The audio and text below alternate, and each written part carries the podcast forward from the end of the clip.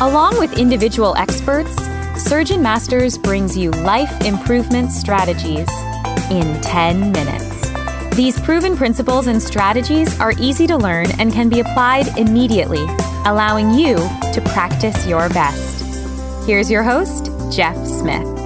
Welcome, everyone, to the Surgeon Masters mini podcast. This is Jeff Smith. Wanted to share some recent things going on for us. I thought I would reveal a mild shift in our podcast production strategy with you, my fellow surgeons.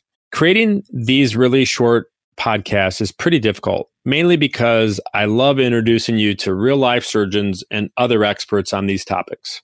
Coordinating the schedules to record and then nailing it in less than 10 minutes is more complicated than we thought. And it challenges one of my ingrained cognitive distortions, which is perfectionist thinking. More on that shortly. When we can pull off a great mini podcast with a guest, we will continue to do so. The mini podcast format is really popular with many of you. So popular that the Surgeon Masters team and I want to up our production schedule.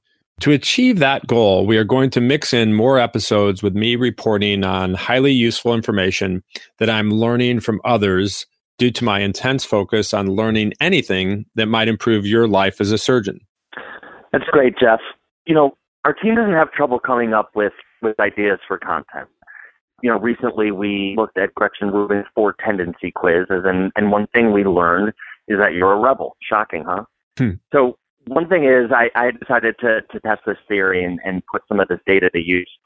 That means we're changing up our podcast strategy. We're going to bring our audience a little bit more on a regular basis by having you attend conferences, report on talks that you hear, and, and maybe share some, some useful pearls from blogs that you read.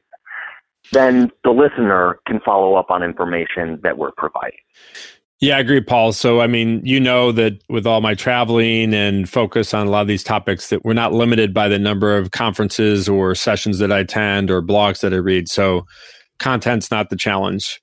But one of the applications of addressing a rebel to improve is to challenge them. And so I have to challenge myself as well. And one of those is addressing my own cognitive distortions. So hopefully we'll get to that topic. But where that topic came up is this past weekend, I was attending the 2019 One AO meeting in Palm Desert. It was a very well run program provided by the AO Foundation to surgeons and surgeon leaders in trauma, spine, CMF, and even veterinary surgeons where the focus is not on the specific surgical skills training.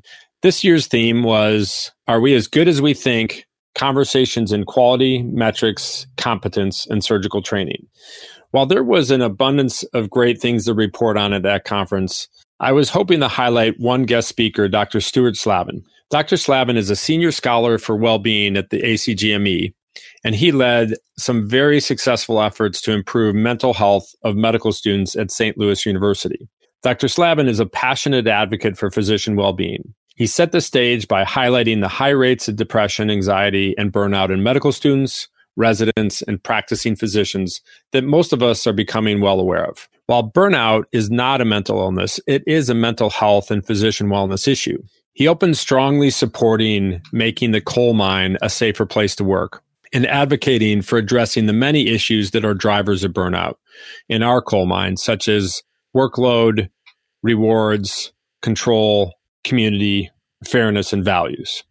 He also shared the tremendous value that we can have individually and collectively to be aware of and potentially start changing our own problematic mindsets or cognitive distortions. Many of these are inherently human. Some of them are reinforced in our current training paradigms. Sadly, very few of them are addressed in our educational systems, and these are likely contributing to the increasing levels of anxiety and depression in our younger generations. Jeff, can you give us a couple of those problematic mindsets, a couple examples for our listeners? Yeah, like I mentioned, one is cognitive distortions, which we'll get to more later. There's the fixed mindset versus a growth mindset. There's an hmm. imposter phenomenon, maladaptive perfectionism, pessimistic explanatory style, negativity bias, amongst others. He took this, like I said, to a deeper level. He went deeper into the concept of cognitive distortions. It really resonated with me because I've been working on many of my own problematic mindsets and cognitive distortions. Some of those. And Go ahead. Well, no, I was just going to ask if you could go into that a little bit more. Can you give us an example, maybe? Well, he mentioned several that people can look at and consider concept of all or nothing thinking or black and white thinking. There's overgeneralization where it takes one example of a situation and then generalizes it to an overall pattern. And usually that's in a negative direction. There's the mind reading where you know what another person is thinking.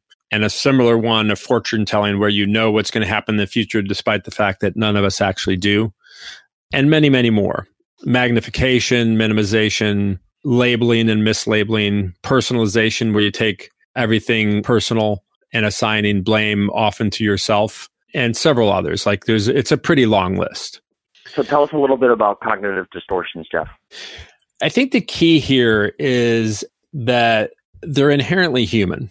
And a little bit the point is, as I understand it, that it, if you fall in a little bit to the trap, it's something that feeds on itself and turns it a little bit into a cycle. So some of it is being aware enough of it that you learn how it happens to you and look for information that are tricks or strategies or tools to counterbalance that and have you going in the, in the opposite direction where you actually can think that but you process it in a way where you move on pretty quickly to more effective thinking styles mm.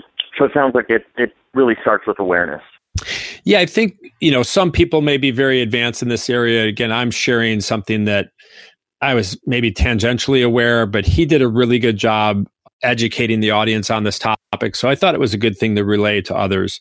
I think wherever you are on your knowledge of cognitive distortions, just, you know, take it to the next step, learn a little bit more, read something about it, maybe see a, a more complete list in, in front of you and think which ones of those might apply to you as a surgeon. And then I think there's the opportunity there. Just, Many things just start with that initial self awareness. Other times it's looking to take next steps of some kind, but you got to start somewhere. And, and to me, the listener can kind of decide what their, what their next steps should be. That's great, Jeff. So I think we, we have our next step for this week. Can you deliver it to our listeners? Yeah. Learn something more about cognitive distortions or even problematic mindsets. Read a blog, search it out, get some additional information and and think about when you read that how any one of those might apply to you and look for a way to become more aware of that and turn it to the positive. I think the key for me is taking a step that will lead you to a positive direction. That's great, Jeff. Thanks.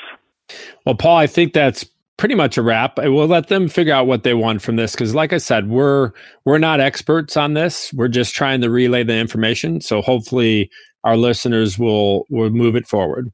There you have it. In less than ten minutes, this is Jeff Smith, along with my Surgeon Master's right hand man, Paul Hiller. Until the next episode of Life Improvement Strategies for the Surgeon Who Wants More. Ciao. Now, take 10 minutes and put your plan into action to practice your best.